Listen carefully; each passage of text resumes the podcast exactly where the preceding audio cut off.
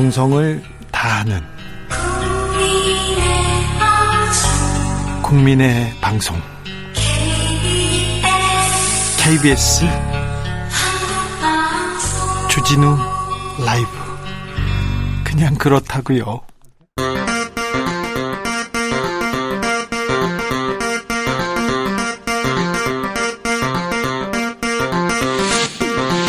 주진우 라이브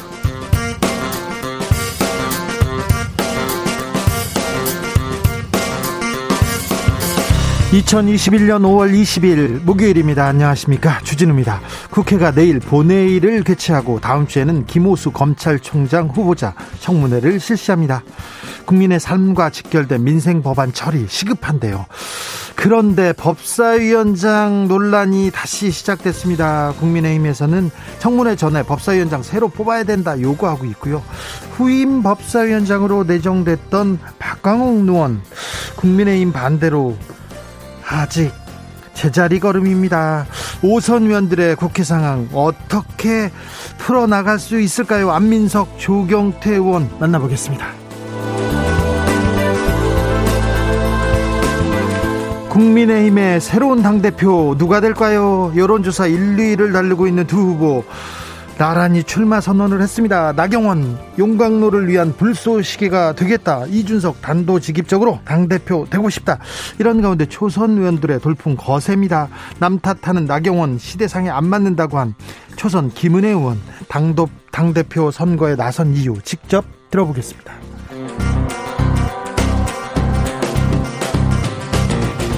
더불어민주당이 부동산 특위를 열고 재산세 감면 기준을 조정하는 등 부동산 공약을 내고 있습니다. 정부의 부동산 정책의 큰 골격은 유지하면서 변화가 필요한 부분 조정하겠다고 했는데요.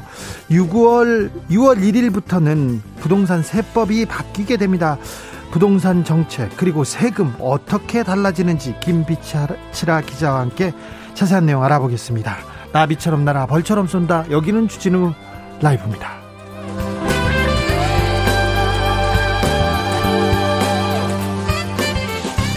오늘도 자중자의 겸손하고 진정성 있게 여러분과 함께 하겠습니다. 바람이 불고 있습니다. 많이 불다는 동네도 있고요. 비 소식 들리는 곳도 있습니다. 여러분 계신 곳 날씨 어떤가요? 음, 바람 부는 날 어디서 어떻게 보내고 계신지 알려주십시오. 요즘 터널에서 잘 안 들린다 이런 소식이 좀 뜸했는데요. 터널 지나실 때 주진우 라이브 잘 들리시나요?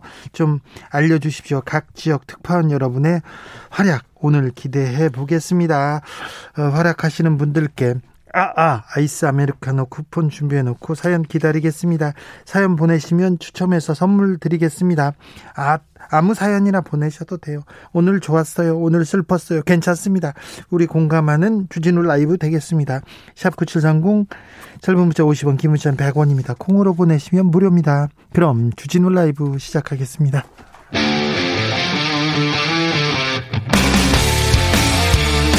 탐사보도 외길 인생 20년. 주 기자가 제일 싫어하는 것은?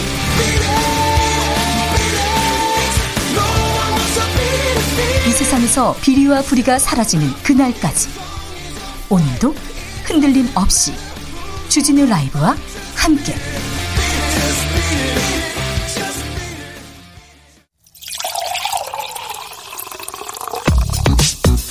진짜 중요한 뉴스만 쭉 뽑아냈습니다. 줄 라이브가 뽑은 오늘의 뉴스 주스.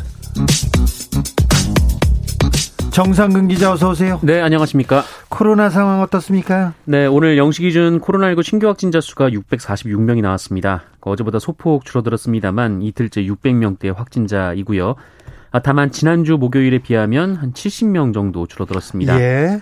아, 경기도 안산시 한 교회에서 15명이 집단 감염됐고요. 부천시의 한 교회에서 11명, 서울 구로구의 한 교회에서 10명이 확진되는 등 이 교회를 통한 확진이 이어지고 있습니다. 계속되고 있어요. 네, 서울 영등포구의 음악 연습실에서도 19명이 누적 확진됐고요. 경북 김천시의 한 단란주점에서도 11명이 확진 판정을 받기도 했습니다. 고령층 백신 예약 받고 있는데 좀 잘 되고 있습니까?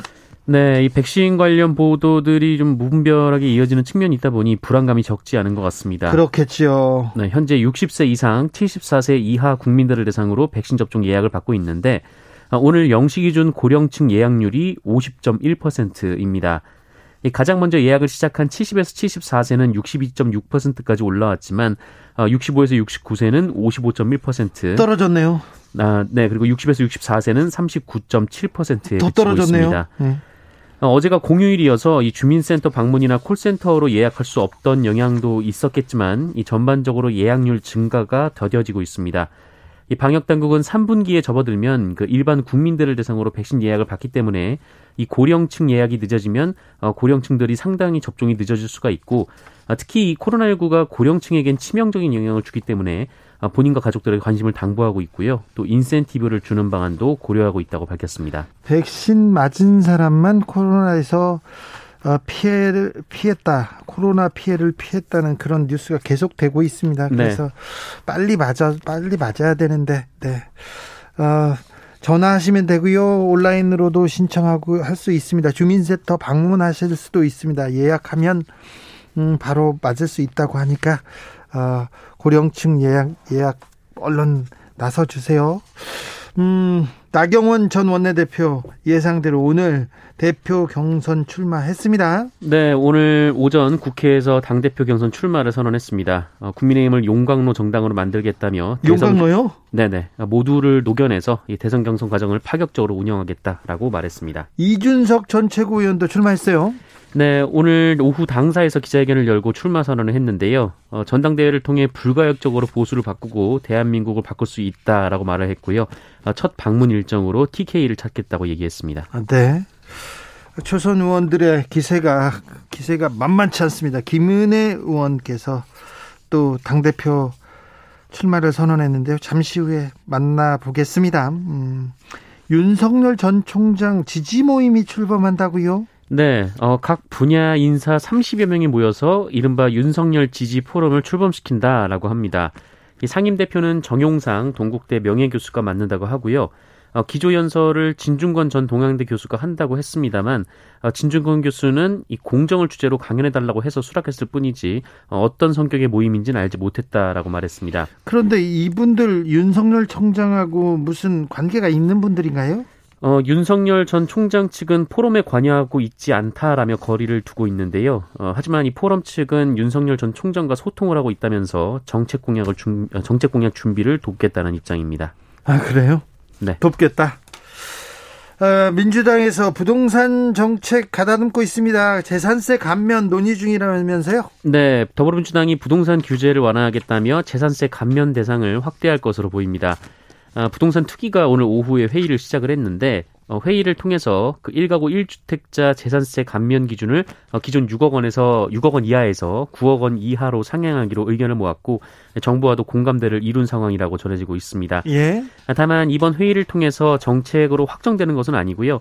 어, 결론이 나면 민주당이 추진을 할 것으로 보입니다.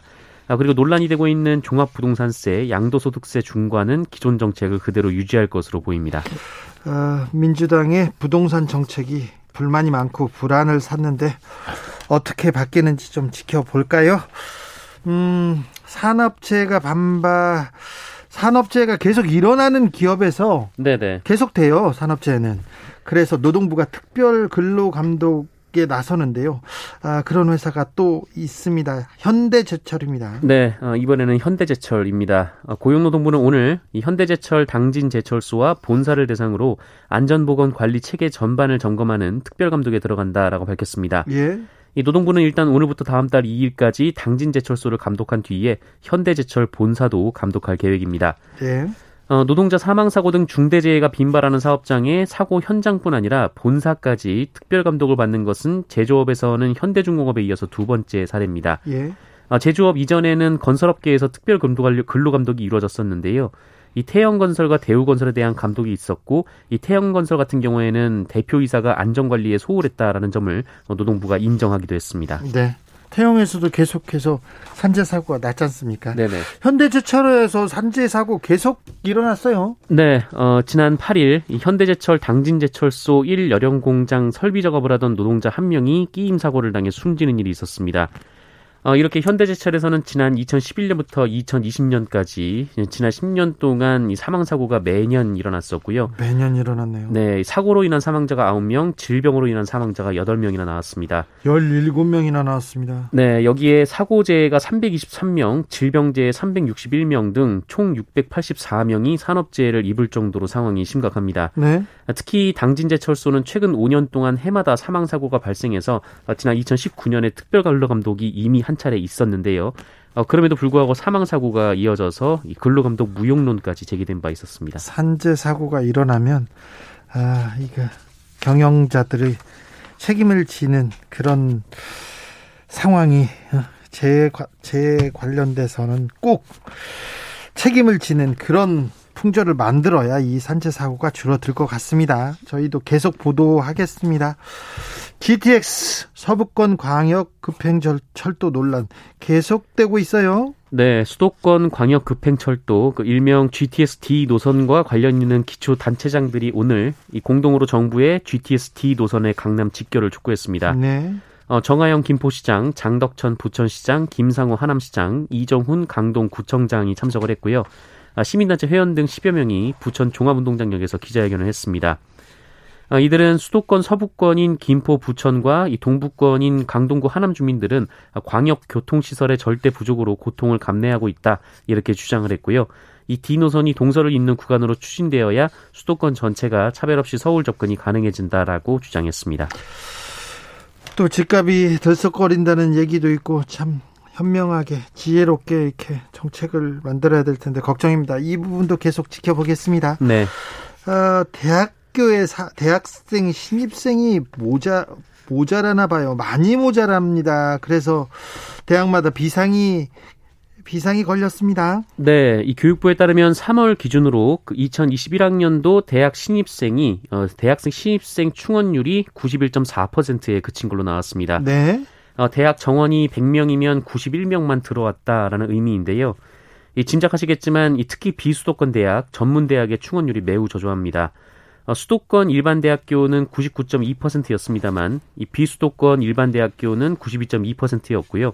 이 수도권 전문대는 86.6%, 아, 비수도권 전문대는 82.7%였습니다. 입학생이 줄었잖아요. 학생이 없어요. 네, 이 초저출산이 본격화한 2000년대 출생자들이 대학에 입학하기 시작하면서 학생 자체가 부족한 상황이 이어지고 있는데요. 어, 때문에 현재 대학 정원이 유지가 되면 2024년, 그러니까 불과 3년 뒤에는 어, 입학 인원이 정원보다 10만 명이나 적어질 것으로 예상이 되고 있습니다. 교육부에서 각 대학의 정원 줄이기 시작했다면서요? 네, 이에 따라 교육부가 권역별로 유지 충원율 기준을 기준을 정하기로 했습니다. 아, 대학들의 자체 조정 계획을 먼저 받고 기준에 못 미칠 경우 감축을 권고하고 어, 이행하지 않으면 재정 지원을 중단한다라는 예정 방침입니다. 이 나아가 재정 위험 대학 중에 회생이 불가능한 경우 폐교 명령을 내리기로 했고요. 어, 이를 위한 이 청산 융자금을 지원하는 등 관리 시스템도 내년에 구축하기로 했습니다. 이 폐교 부지 활용 방안 등에 대해서도 협력 체계를 갖춘다는 계획입니다. 음, 먹다 남은 음식을 갈아서 다시 어르신들에게 줬다는 그런 요양병원이 있습니다. 네, 어, 해당 요양원에서 이 먹다 남은 밥과 반찬을 믹서기로 갈아서 어르신들의 식사로 제공했다는 내부 고발이 나왔습니다. 이 코로나19로 보호자 면회가 어려워진 이후 이런 일이 벌어졌고요. 이 요양원에 계신 어르신들이 그 인지 능력이 없어서 고스란히 피해를 입었습니다. 그러니까요. 어, 심지어 상한 음식을 주기도 했다고 하고요. 그 11명 분의 식사가 필요한데 어, 식사 주문을 4인분만 급식업체에 했다라고 합니다. 어, 아침은 아예 주문하지 않았다라고 하고요. 이 기저귀가 많이 나가니까 음식량을 줄인 건데 어, 그러고도 이 요양원은 보호자들에게 매달 22만 원씩 꼬박꼬박 급식비를 받았습니다. 어, 이 사실을 알고 보호자들이 가슴을 치고 있는데요. 결국 참다 못한 직원들이 구청에 내부 고발을 했습니다만 이 구청이 이를 조사하려 했는데 요양원이 폐업 신청을 했다고 합니다. 폐업 신청을 하고 조금 이따 다시 또 개업 신청하는 거 아닌지 모르겠어요. 네네. 구청에서 이런 요양병원 잘 이렇게 관리 감독해야 되는데 그게 잘 안 되는 것 같더라고요. 또 구청과 이런 조금 일부 아주 일부 몰지각한 그 요양병원과 이 결탁 계속되는 것 같습니다. 구청에 구청 관계 당국에서 좀 면밀하게 좀 보셔야 됩니다. 인지 능력이 조금 떨어지던 어르신들 아닙니까? 안타깝습니다. 밥을 안 먹었대요. 기저귀가 많이 나간다고. 참 이럴 이런 진짜 잡아가야 됩니다. 이런 사람들 폐업 신청한다. 경찰이 수사해야 됩니다. 어린이집 학대 소식도 또 전해졌어요. 네, 서울의 한 국공립 어린이집 선생님이 아이들을 학대한 정황이 포착이 됐습니다. 지난해 7월 문을 연 이 국공립 어린이집에 이 4살 반 아이 14명을 담당하는 교사가 아동학대를 했다는 신고가 경찰에 접수가 된 건데요. 아, 신고자는 어린이집 원장이었습니다. 이 선생님에게 맞았다는 아이 말을 듣고 찾아온 그 학부모와 함께 CCTV를 확인을 해봤더니 어, 실제 학대로 보이는 장면이 찍혀 있었다고 합니다. 어, 신체적 학대도 있었고요. 이 소변 실수를 한 아이를 발가벗긴 채 친구들 사이에 방치한 정서적 학대도 있었습니다. 뭐 앞구르기 하는 아이를 밀어버린다든지 이 토할 때까지 아이를 먹이는 일도 있었다라고 합니다. 아, 어, 어린이집 원장은 전혀 몰랐다고 해명했고요. 이 학대 행위에 관여한 담임교사 두 명은 모두 권고사직 처리됐습니다. 경찰이 조사 중에 있습니다. 네, 경찰이 제대로 수사해가지고 꼭 처벌해야 됩니다. 반드시 처벌해야 됩니다. 주스 정상근 기자 함께했습니다. 감사합니다. 고맙습니다. 4040님께서 오늘은 제가 자가격리 해제된 날입니다. 아무렇지도 않게 다니던 길들과 건물들이 이렇게 너무나 소중하게 느껴집니다. 느슨해졌던 방역수칙 다시 한번 꼼꼼하게 챙겨야겠다고 다짐합니다. 주진우 아저씨 해제 축하해 주세요. 축하합니다. 축하합니다. 우혜진 님께서 현대제철, 아, 제가 만사까지 7년여간 다니던 곳이에요. 13년이요.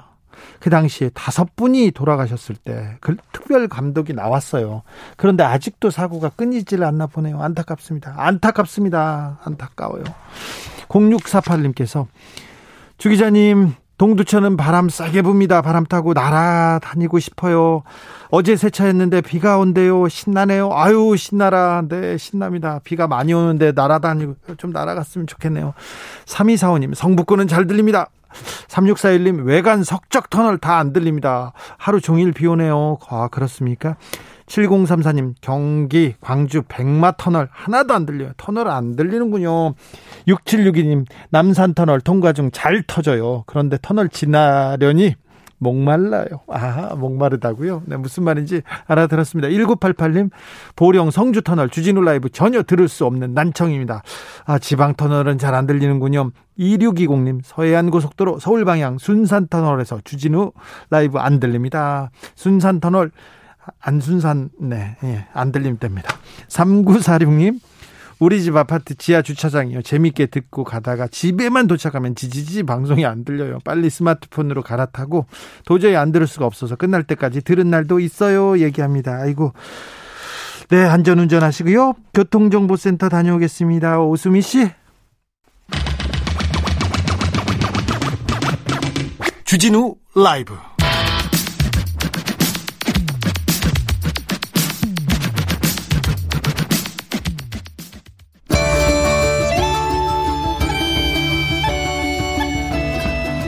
주진우 라이브 특별기획 박노자의 왜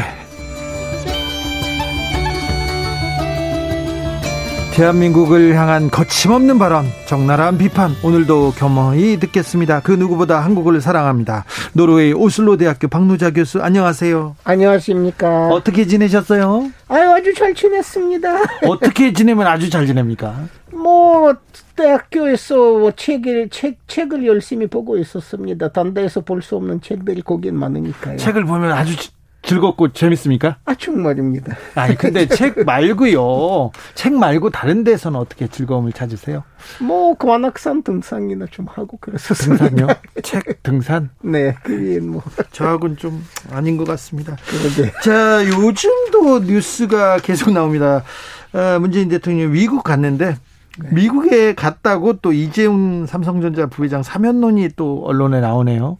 이거 어떻게 보고 계십니까? 글쎄, 저는 그 재벌 그룹 총수 또 내지 재벌이라고 해서 다르게 생각해서 일반인과 달리 어떤 기준을 적용해서 사면한다는 것이 만인의 법 앞에서 편든 원칙의 위반이라고 생각합니다. 네. 그, 근데 계속해서 사면론이 나오지 않습니까? 그런, 그래서 좀, 좀 잠잠해졌다가 다시 나오고, 잠잠해져 다시 나오고. 그 이유는 아주 간단합니다. 네? 대한민국에서는 아쉽게도 만인이 평등하지 않기 때문입니다. 그렇습니까? 네, 그게 근데 만약에 사면이 된다면요. 이재용 부회장을 사면했다면, 그때는 또 그 비판이 고스란히 또 예상되지 않습니까?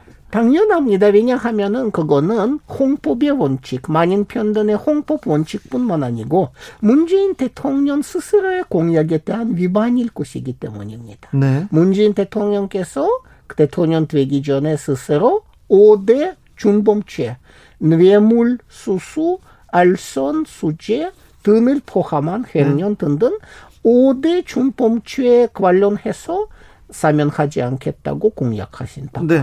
있습니다. 만약에 사면을 하면 문재인 대통령께서 법과 원칙을 어겼다 이렇게 또 비판하겠죠. 법과 원칙과 스스로의 공약까지 어겼다 네. 이런 비판이 당연히 올 것입니다. 삼성을 경제와 우리 국가 경제하고 이렇게 동일시해서 이렇게 보도하는 그런 언론 행태는 좀 오래됐어요. 언론 자체도 삼성과 이미 불이 둘이 아닌 하나가 돼서 문제가 아니겠습니까? 네. 우리 보수 신문, 특별히 보수 신문, 경제 신문은 이렇게 왜 균형, 정의, 뭐, 진실, 이런 부분보다 어떤 특정인들, 특정 기업을 이렇게 편들까요? 이게 그 외국에서도 그런 사례를 찾아보기, 찾아볼 수 있습니까?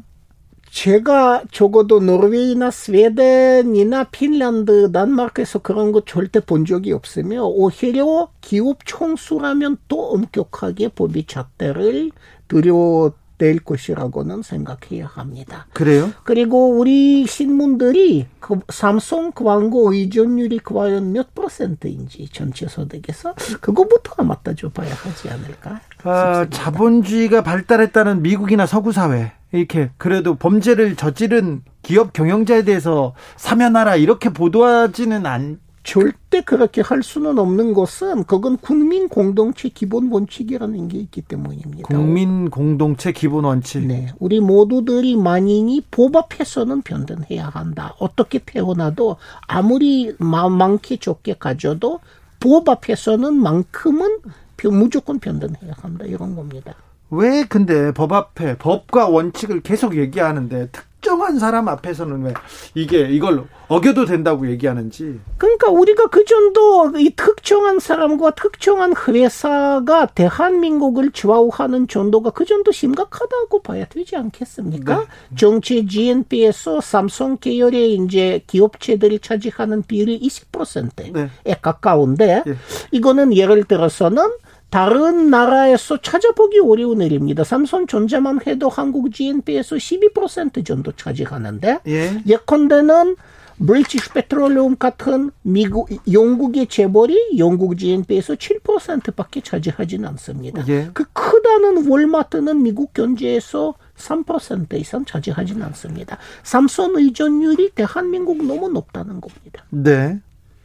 수염이 너무 멋있으셔가지고요. 죄송합니다. 네. 마스크가 계속 내려옵니다. 죄송합니다. 네. 저 에, 열심히 쓰겠습니다. 교수님, 네. 국가보안법을 폐지하라는 국민청원이 지금 10만 명을 10만 명이 이제 동의했습니다. 네. 어, 이 부분에 대해서는 좀 고민을 해야 될 시간인 것 같아요. 아직도 국가보안법 얘기를 하고 있습니다. 놀랍죠? 네. 국가보안법으로 그 죽임을 당한 조보남 축산 선생 같은 경우에는 이미 사후에 무죄가 확정됐고요. 네. 그리고는 국가보안법으로 감옥에 갔다 온 사람들, 환소견 작가, 문익환 목사, 임수경 지금 국회의원, 지금 의원 전직 국회의원입니다. 전직 국회의원, 네. 이분들이 대한민국의 자랑이지 않습니까? 예. 이분들의 공통점 하나는 다 국가보안법의 조견을 한테 받은 겁니다. 민주 세력을 탄압하는데 국가보안법을 이용했고요. 독재 정권을 수호하는데 국가보안법을 썼습니다. 그런데 음, 아, 그 또 한편에서는 자. 한국은 남북 분단 상황이었다. 어쩔 수 없이 국가보안법을 쓸 수밖에 없었다. 이런 얘기를 하는 사람들이 있습니다. 네, 그 저는 병호사가 아니지만 네. 저 같은 일반인마저도 네. 우리나라 형법에서는 간첩죄가 있다는 거 정도는 알고 있습니다. 그렇죠. 다른 제- 형법으로. 그렇죠. 제 기억이 맞다면 98조, 헌법 98조 간첩죄. 네. 그게 아닌가 싶은데요. 간첩죄가 있고 일반 이적죄가 있습니다. 그러니까 그리고 군사 기밀 누설이라든가 이런 경우에는 배임 배임죄도 되고요. 그러니까 군사 기밀 누설하거나 다른 나라에 중요한 그 옥무산으로 취득한 기밀들을 누설할 경우에는 국가보안법이 아니더라도 충분히. 처벌할 수는 있습니다. 그런데 우리나라에서는 국가보안법을 꺼내는 것 자체가 이 얘기를 하는 것 자체, 자체가 거의 금기시되고 있어요. 어, 노무현 정부 시절에는 국가보안법 폐지하자. 적어도 고무찬양죄나 몇 가지 그 독소법 독소 조항은 없애자 이런 얘기가 돼서 거의 통과를 한다고 했었는데 그 이후에도 한 발짝도 움직이지 못하고 있지 않습니까? 그러니까 한국에서는 한때 반권주의가 거의 유사 종교처럼 됐던 적이 네. 있는 것이고요. 지금 같은 경우에는 북한에 대한 국민 여론도 안 좋고 해서 예컨대는 북한을 좋아한다고 생각하는 사람들이 국민적인 타자가 된 것입니다. 그러니까 일전에 혐오랄까 이제 그런 거의 광기에 가까운 혐오를 유발할 수 있는 국민적 타자가 된 셈인데 예. 그런데 그런 광기나 혐오는 그렇다고 해서 좋은 건 절대 아닙니다. 굉장히 위험한 현상입니다. 그렇죠. 아직도 한국에서 빨갱이 이렇게 손가락질하는 게 남아 있는 걸 보면 교수님 어떤 생각이 드십니까? 저는 이거는 너무나 이율 배반이랄까 이런 생각이 듭니다. 어떤 면에서는 예컨대 방역 선거이라든지 이런 면에서 보면 대한민국이 세계를 선도하는 나라가 다 됐습니다. 지금 예. 러시아 언론을 보면은 뭔가 근대성과 관련된 거라든가 합리적인 관료지 이런 거 관계되는 게 있으면 한국 같이 선진적인 나라 이런 말 이제 밥 먹듯이 아. 쓰기 시작했어요? 네. 그러니까 한국이 이제 선진선이나 근대선의 촉도가 된 거죠. 네. 그런데 일면으로는 이 국가 보안법이 적용 사례를 보면은 이거는 뭐 정, 뭐라 그래야 할까 정말 믿, 믿어지지 않는 그렇죠. 그런 일들이 너무 많습니다. 한국 같이 지적 수준이 높은 한국 같이 좀 선진하던 세, 시기, 시- 어, 사회에서 국가보안법은 좀 어울리지 않는다는 지식인들의 그 지적이 있어요.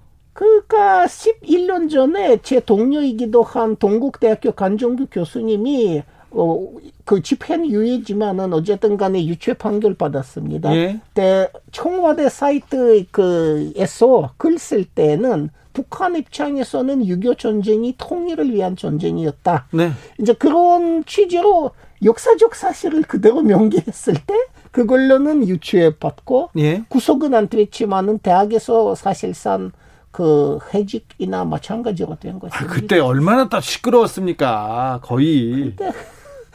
이 역사 역사적 이야기를 할 때 그것도 김일성의 이제 전쟁 발발 합리화하는 것도 아니고 그 논리를 이해하려 했던 사람이 유죄를 받는다 이건 있을 수 없는 일입니다. 이건 스- 생각의 자유를 침범하는 거는 민주 자유 민주주의가 아니죠. 네.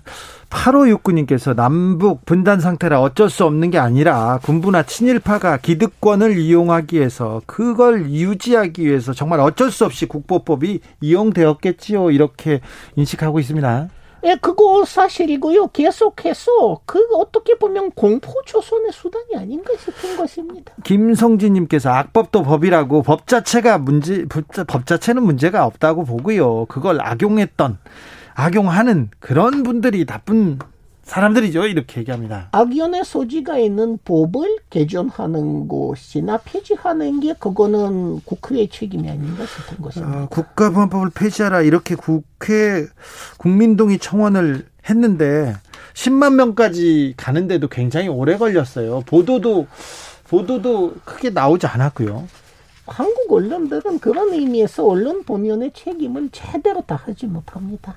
공평하지 못하고 그죠? 그리고 소수자 인권 지키기에는 여지없이 실패하고 있습니다. 언론 한국 언론이 어, 교수님이 한국에 처음 왔을 때 그리고 지금 상황을 봤을 때 어떻게 좀 달라진 것 같습니까? 글쎄 지금 일단 우리한테는 발언의 자유가 훨씬 더 확대된 것도 사실이죠. 제가 처음에 봤을 때는 산호맹 조직원들이 딱 잡혀갔을 때였는데 아, 그때 그래요? 박노해라든지 예. 지금 대한민국이 자랑하는 시인이죠. 그러니까 아니면 지금 하와이에서 교수하시는 백태훈 선생이라든지 이분들이 잡혀갔을 때 제가 처음 한국에 온 겁니다. 네. 그들이 잡혀 잡히고 나서는 끔찍한 고문을 당했습니다. 예. 한데 그 고문 이야기를 그때 신문들이 할 수가 없었습니다. 네. 이제는 우리는 훨씬 더 자유, 자유롭게 말을 할 수가 있게 된 것인데 네. 반면으로는 부수가 많은 신문들, 네. 이렇게 접근성이 좋은 언론들이 기업 광고를 비롯한 여러 문제 때문에 이제 국가가 아닌 기업에 훨씬 더 존속된 것입니다. 그렇죠. 그게 삼성 그 회, 부회장의 사면 논란도 이것을 운변적으로 보여주는 게 아닌가 싶습니다. 예전에는 언론이 권력의 편이었습니다. 꼭 네. 정치 권력의 편이었는데 지금은 경제 권력의 편, 편이 된 것 같습니다. 그게 우리가 앓고 있는 가장 큰 질환, 사회적 질환이 아닌가 싶습니다. 국가보안법 하면 홍콩 보안법도 생각이 이렇게 납니다.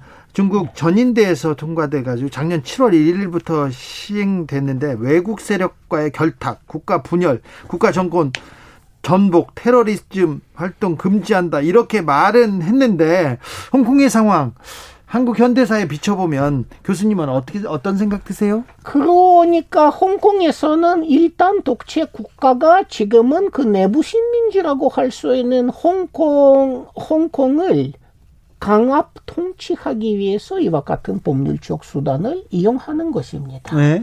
그런데 대한민국은 보수 연단적이긴 하지만 어쨌든 일단 독재는 아니지 않습니까? 네. 그럼에도 불구하고 이 보수 연단제의 나라가 꼭 이와 너무나 비슷한 억압적인 법률을 이용해야 하는 한다는 사실을 보면은 과연 우리 자유민주주의가 제대로 완벽하게 발전된 것인가 이런 것에 대한 의심이 들기 시작하는 겁니다. 엊그제가 5.18이었는데 교수님은 5.18을 어떻게 보내셨습니까? 아, 저는 광주에서 보냈습니다. 광주에서요? 네. 아, 이번에 광주에 가서는 어떤 생각이 들던가요?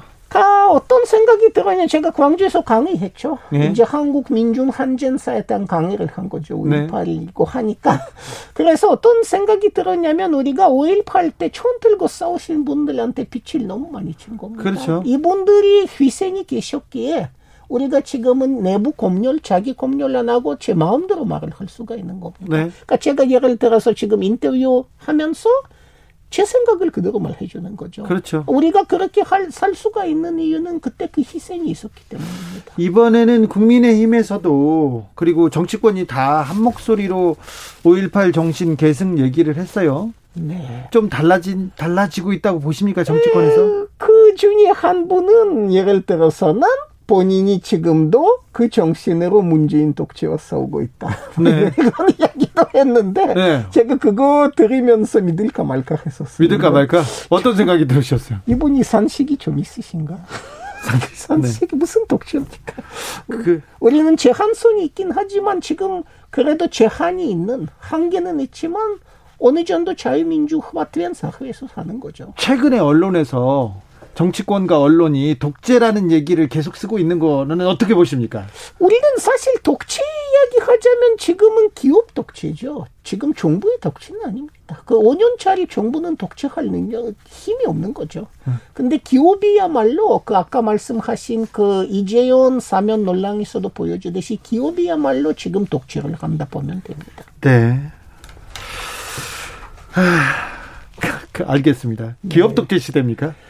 예, 기업도 주식회사 대한민국 뭐 제가 책도 썼는데 네. 그야말로 주식회사처럼 대기업들이 소유하고 관리하는 나라가 된 것이야말로 우리 제일 큰 문제 아닌가 알겠습니다. 싶습니다. 네. 새겨 듣겠습니다. 지금까지 박노자 교수였습니다. 감사합니다. 감사합니다. 나비처럼 날아 벌처럼 쏜다. 주진우 라이브.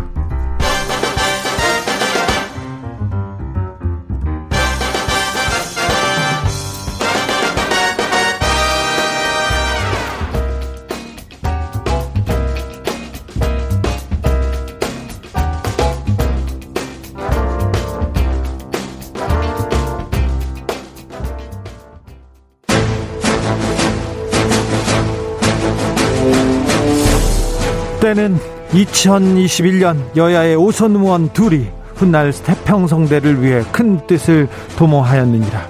오선의 지혜와 품격으로 21대 국회를 이끈다. 오선의 정치비책 정비록. 소년급제. 하지만 줄서기 정치는 거부했습니다. 대한민국 국회를 이끄는 쌍두마차 수도권 내리 오선 안민석 더불어민주당 의원 어서 오세요.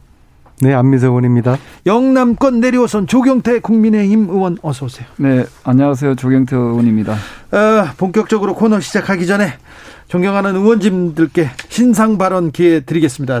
오늘은 조경태 의원한테 먼저 드리겠습니다. 네, 오늘 제가 낮에 어, 기자회견을 하고 왔습니다. 그 내용이 뭐냐면요. 네. 간세 평가 분류원이라고 있습니다. 네. 간평원이라고 지금 이야기하고 있는데요. 여기가 그 세종시에 이전 계획도 없음에도 불구하고 무려 171억 원의 예산을 그이 간평원 청사를 세종시에 지어놓고 1년째 그 유령 건물로 방치하고 있고요. 또한 더 큰 문제는 뭐냐면 이 간평원 직원들 중에서 49명이 이 소위 말해서 특별 공급, 네, 특공. 을 받아가지고 네. 시세 차익을 적게는 4억에서 10억 원의 시세 차익을 이 올리게 된 거죠. 그래서 이 부분에 대해서 지금 국민들께서 굉장히 분노하고 있고 예. 저는 오늘 기자회견을 통해서 낱낱이 검찰 수사를 낱낱이 진상을 밝히는 검찰 수사를 어, 촉구하는 기자회견을 했습니다만은 아, 이런 일들이 벌어지니까 지난번에 LH 그 투기 사건, 삼기 신도시 투기 사건에 이어서 어, 이런 문제들이 연이어 어, 나타나는 부분에 대해서 참으로 국민들께서 얼마나 참 어, 절망에 빠져 있을까 이런 생각을 하게 됩니다. 철저한 검찰의 수사를 다시 한번 촉구합니다. 안민석 의원님.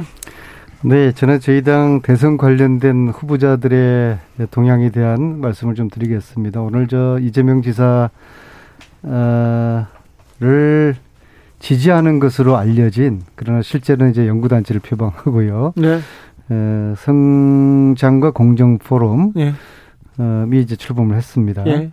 음, 이미 이낙연, 정세균 두 어, 대마들이 예, 조직을 이제 어, 비교적 탄단히 이제 구축을 했고요. 예. 어, 비교적 늦게 어, 이재명 지사가 이제 선거 포럼 만들었습니다. 일단 이름이 이제 좀 좋아요. 예, 줄여서 성공 포럼인데 네. 성공포럼으로 성공하자라는 이제 그런 취지가 담겨 있고요. 음, 제가 거기에 두 분의 고문이 있는데 네. 저도 이제 선수가 차서 네. 어, 고문으로 이제 참여를 했습니다. 네. 이제 저하고 어, 이재명 지사의 이제 오랜 그 측근 예. 1년 선배죠.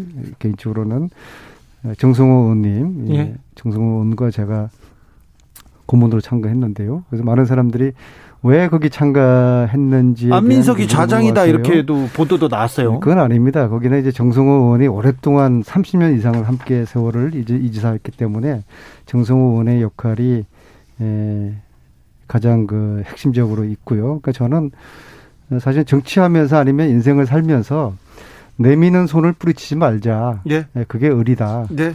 그래서 이 지사가 손을 내밀었고 제가 그 손을 잡아준 것이고요. 네. 특히 이 지사를 도우고 있는 어, 정성호 의원, 김병욱 의원, 김영진 의원, 또 등등 해서 이상하게 거기에 핵심적으로 도우는 의원들하고 저하고 굉장히 또 가까운 분들이 다 도우고 있어서 그냥 그 손을 그냥 어, 별 가까운 의원들은 별로 안 궁금한데 그럼 보국 안민석 이재명 손 잡다 이렇게. 이재명 지지선은 그렇게 나와도 나오 기사가 나오겠네요 그렇게 고문으로 참가했으니까 이제 그렇게 알려져 있고요. 특히 제가 이제 뭐 그냥 손을 내미는 손을 잡은 음, 것을 넘어서 네. 저는 우리 주진우 기자도 잘 아시겠지만은 그래도 이제 에, 2014년부터 이제 최순실 국정농단을 밝히는데 그래도 앞장서 있던 한 정치인으로서 그리고 또 네. 음, 촛불 국민들과 탄핵을 네네. 네. 이끌어낸 그런 역할을 한 정치인으로서 네. 이제 문재인 정부 촛불 정부는 촛불 정부 일기였다고 보고요. 이제 다음으로 촛불 정부 2기를 통해서 네. 촛불 정신을 구현을 해야 된다. 이제 그런 생각에서 광장의 촛불 정신을 뜨겁게 이을 수 있는 그런 후보가 뭐 이낙연, 정세균 다른 후보님들도 계시지만은 그래도 비교적 이재명 지사가 근접하다고 판단을 했습니다. 알겠습니다. 오늘 신상 발언을 통해서 안민석 의원님이 안, 보국 안민석 친 이재명 되다 이렇게 이제 음, 네. 아, 개본은 아니고요. 네. 그냥 제가 도와드리는 거죠. 알겠어요. 네. 도와주. 안민석이 보통 사람입니까? 오선에 이 중진의 그 이사한테도 그랬어요. 네. 나 절대로 이재명 개본 아니다. 야, 개본은 아니고 이제 이선을 내가 도우는 것이지. 알겠습니다. 도우는 이유는 이재명 촛불 정신을 알겠습니다. 구현을 제대로 해주시라. 이제 그 뜻을 제가 말씀드렸습니다. 그러면 이재명 지사 위에서 돕는 걸로 하겠습니다. 아니, 같은 우리는 수평적인 위에서, 관계입니다. 수평적으로. 예, 여기는 이제 의원들 그 선거 포럼 참여 33명 의원들도 네. 오선이나 초선이나 다 수평적인 관계라고 어 제가 이렇게 선을 미리 이제 규정을 했습니다. 최경태 의원님, 국민의힘 당대표 속속 이렇게 선언하고 있는데요. 선거 잘 돼가고 있습니까? 네, 저희들 뭐 어제 4월 초파일 부처님 네. 오신 날이지 않습니까? 그 많은 분들께서 저를 지지하는 분들이 전국적으로 이렇게 사찰에다가 네. 등을 달아놓고 아, 대표를 좀 기원하는 어, 그런 마음들을 저한테 보내주고 계시거든요. 그런데요. 그런데 조경태 의원님 기사보다 조금 젊은 초선 의원 음. 아니면 그 전 최고위원 기사가 많아요. 그분들 음. 그분들은 그 이 멘트가 세고 독하잖아요. 그 우리가 이제 아무래도 이제 뭐 자극적인 음식도 많이 먹어야 되지만 또 부드러운 음식들도 또 건강에 좋지 않겠습니까? 네. 저는 이 고품격 라이브 쇼인 네. 그 주진우 라이브가 아마 그런 부드러움을 네. 가지고 네. 지금 청취자로부터 많은 사랑을 받고 있다고 네. 생각을 합니다. 그래서 저는 뚜벅뚜벅 그 욕심내지 않고 네. 어, 제가 그 목표하고 있는 어, 그 방향으로 좀 뚜벅뚜벅 걸어가도록 그렇게 하겠습니다. 조경태 어, 의원이 잘 되기를 바라는 네. 에, 주진우 라이브의 파트너로서요. 네. 일단 반성을 하셔야 됩니다. 부드러운 조경태 씨형 어떤 반성을 해야 됩니까? 이준석 이나 김웅 의원보다 그렇게 지지도가 처지에, 처지에 대한 반성을 해야 되는데요. 지금 두 가지 악재를 맡고 있어요. 첫째는 김기현 원내대표가 영남이기 때문에 아마 유권자들이 당원들이 균형을 맞추기 위해 가지고 그 수도권 네. 이런 균형을 맞추려고 한다는 이런 악재가 첫 번째가 네, 있고요. 그 생각 많이 하세요. 두 번째는 말입니다. 이게 참잘 예, 알려지지 않은 건데요. 조경태 의원이 대중연설에 굉장히 강합니다. 그래요? 아, 아주 신금을 울려요. 근데 네. 지금 코로나 전국이기 때문에 과거처럼 대중 집회 연설이 어렵게 돼 있어요. 그래서 이거를 못 한다는 게 조경태 의원으로서는 굉장히 뼈아픈 악재인데 이 두 악재를 딛고 일어서느냐, 네. 어, 아니면은 쿠도프조차도 통과하지 못할 것인가. 쿠도프는 통과를 아니, 컷오프는 그거마저 통과하지 않으면은 이 방송에 출연할 자격을 박탈해야 된다고 생각합니다. 7051님께서 조경태 의원님 구의원 출마하실 때 배웠는데 항상 묵묵히 걸어가시는 모습 정말 보기 좋습니다. 이렇게 응원하는 사람들이 많습니다. 그런데 아무튼 지금은 코로나 시대고 아, 안민석 의원님 말대로 이렇게 미디어, 이 공중전 그리고 세고 강한 말 이런 말을 해야 되는데 저 보세요. 진중권과 이준석의 설전 거기다가 홍준표와 김웅의 어 설전 이런 거 보면 사람들이 관심이 있어 하거든요. 저는 우리 주 기자님께 말씀 드리고 싶은 것은 네? 그 그런 설전들이 과연 지금 우리 코로나로 인해서 시리에 빠진 국민들한테 어떤 희망을 줄 수 있는지 그건 아니죠. 그래서 저는 개인적으로 예. 정치가 좀 더 이좀 솔직 담백해야 되고요. 예? 또 정치가 우리 국민들의 그 어떤 그, 그 삶에 네. 어, 좀 건강한 건강한 웃음과 또 행복을 줘야 된다 생각을 하거든요. 그렇죠. 제가 주진우 주진우 라이브를 좋아하는 이유 중에 하나가 제 파트너이신 그 안민석 의원과 제가 아주 저 보면은 극단적인 어떤 정당의 모습을 보여줄 수도 있음에도 불구하고 아직까지 뭐 큰 그 무리 없이 저는 어잘 진행해 왔다 보고 있거든요. 예, 예. 그래서 물론 우리 탁월한 어, 주 기자님의 그 진행 덕분이기도 아, 하지만 네. 어, 저는 어, 어, 계속해서 네. 어, 어, 우리 국민들께 조금이라도 도움될 수 있는 네. 어, 그런 어, 비전을 어, 좀 제시하고자 합니다. 조경태 의원은 국민의힘에서 네. 가장 나이가 어린 오선이고요. 예. 예. 그래서 저는 이제 더불어민주당에서 가장 나이가 어린 오선이고요. 네. 뭐둘 다 이제 소년 급제 급제했습니다. 네. 자, 그런데 소년급제의 자존심 있지 않습니까? 네. 만에 하나 그럴 리는 없겠지만요. 조경태 오선 의원이 컷오프에서 떨어지면 그런 소리 하지 마세요. 이 방송에 출연할 그런, 생각을 말아야 되고요.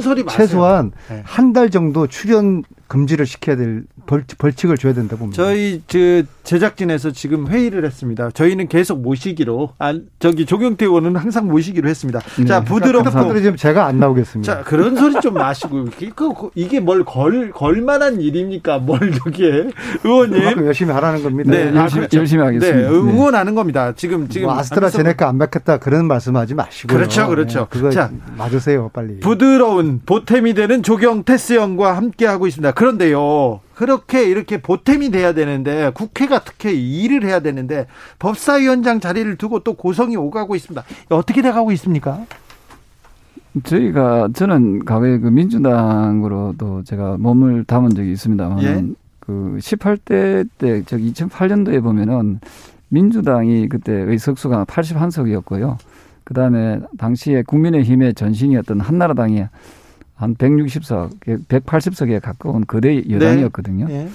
그럼에도 불구하고 그, 그 국민의힘이었던 그 한나라당에서는 법사위원장을 민주당에다가 양보를 했었습니다. 그 법사위원장이 야당 몫으로 그때 가져갔었는데요. 저는 국회가 저는 좀, 좀, 좀 더 많이 가진 쪽에서 이 좀, 좀 양보하고 하는 모습들이 좀 필요한데 어, 이 11대 국회 와서는 그런 그 어떤 균형감이라든지 그 협치의 정신이 좀 무너지지 않았나 이렇게 보고 있거든요. 아민석 의원님. 국회법 40조. 국회 상임위원장과 상임위원회 임기는 2년으로 한다. 네. 이 국회법 40조 나와 있는 겁니다. 그래서 국민의힘이 법사위원장을 달라고 하는 것은 임기가 2년으로 보장돼 있는 이 국회법 40조 이것을 스스로가 부정하고 위배하겠다는 것을 뜻하고요. 마치 음. 그런 겁니다. 의견은 틀릴 수가 있어요. 의견이 틀리면은 원칙대로 법대로 하면 되는 거거든요. 저희 더불어민주당에서 경선 일자를 늦추자 어, 기존대로 하자 네. 이런 논란이 있지 않습니까? 네. 의견이 거기서 합치가 되면은 뭐 늦출 수도 있다고 봐요. 네. 근데 의견이 틀리면은 원래대로 원칙대로 하는 수밖에 없는 거거든요. 그렇지 않으면 이재명 지사가 유리하다 이거 유불리를 떠나서요. 유불리 떠나서 유불리 떠나서 이것도 마찬가지입니다. 그러니까 뭐 더불어민주당이 법사위원장을 뭐 국회법 40조 상관없이 양보하겠다고 하면은 정리가 될 수 있는데 네. 저희들이 국회법을 준수하겠다고 음. 어, 입장을 고수하는 이상 이것은 국회법 40조에 따라서 어, 실행하는 수밖에 없는 겁니다. 그런가요? 줄 수가 없는 저는 것이죠. 그 말씀에 안 의원님 말씀에 뭐100% 전적으로 공감합니다. 네? 왜냐하면은 굳이 법사위원장을 달라고 구걸할 필요는 없다고 생각해요. 아, 네. 그리고 어 말씀대로 그 굳이 여당에서 양보할 의사가 없는데 네? 어, 거기에 대해서 막 지나치게 치고받는 모습 싸움만 되죠. 썩 좋은 모습은 아니고요. 그래서 제가 드리고 싶은 말씀은 어 어쨌든 우리 우리 국민들한테 사실 보궐선거 이후의 모습들이 조금 더 그 좀 좋은 모습들을 국회에서 좀 싸우지 않는 모습들을 보여야 된다라고 판단하면은 네. 좀 그대 여당에서 어, 때로는 조금 통 크게 양보하는 것도 하나의 방법이 아니겠냐 그런 취지에서 말씀드립니다. 아, 조경태 의원님 품격 있게 또 이렇게 얘기하시면 안민석 의원님 음, 법대로 합시다. 법대로 법대로 하고요. 네. 법대로 법대로 하자는 것을 네. 예, 통큰 양보로 하는 것으로 이렇게 치장하지 마시고요. 예, 이것은 더 이상 국회에서 논란을 해봤자 싸움거리밖에 안 아니, 됩니다. 조경태 의원님도 예. 논란이 될 것 같으니까 그냥 뭐 애들 말로 네. 말로 안 되면은 법, 법대로 해야 네, 되는 알겠습니다. 거죠. 법대로 하죠. 말로 안 된다고 주목으로 할 겁니까? 아니 조경태 의원님도 법대로 하자고 하지 않습니까? 5785님께서 조경태 많이 좋아하고 지지했는데 한나라당으로 간다고 하길래 아이고 드디어 한나라당이 좀 변하겠구나 했는데 한나라당은 언제쯤 변할 것인지요 이렇게 물어봅니다. 글쎄요 제가 당 대표가 되는 그날부터 아마도 좀 크게 변화할 수도 있을 것 같아요. 조경태가 당 대표가 되면 어떻게 변합니까? 어, 더불어민주당보다도 더 어, 많은 개혁을 할 거고요. 예. 또 더불어민주당보다도 더 서민적인 정당으로 네. 거듭날 거고요. 또 더불어민주당보다도 훨씬 더 어, 국민들에 가까이 다가가는 그런 뭐 좀 젊은 정당의 모습으로 가져가고자 합니다. 조경태 당대표는 어떻게 해야 됩니까? 안민석 의원 정당이라는 게 네. 이제 뿌리가 있잖아요. 네. 국민의힘의 정당은 지금은 저 옷을 다른 옷을 입은 듯 하지만은 실질적으로 이승만, 박정희, 전두환, 노태우 이 보수 세력에 기반하고 있는 정당이거든요. 예. 이 우리나라 대한민국 보수 세력은 일제로부터 이어지는 내려오는 기득권 세력과 연대해 있는 예. 에, 그러한 친일 예, 독재 세력과 연대해 있는 그런 끈끈한 기반을 가지고 있거든요. 즉 말해서 반서민적이고 반개혁적인 속성을 국민의힘이 가지고 있다는 걸 부인할 수가 없고요. 그럼에도 불구하고 어, 조경태 의원님이나 젊은 국민의힘 계시는 의원님들이 개혁하겠다. 네. 대한민국 개혁하겠다. 그것은 굉장히 이중적이에요. 그런 생각이 있으면은 더불어민주당에 와가지고 대한민국 사회를 개혁시키고 아니 민주당이 일단 절로 가셨는데요. 다시 또 다시 오라고요? 안 옵니까? 정비록은 음, 2부에서 를 위한 그런 정당에서 에서 그런 일들을 하셔야 되는 거죠. 2부에서 이어가겠습니다. 6시에 뵙겠습니다.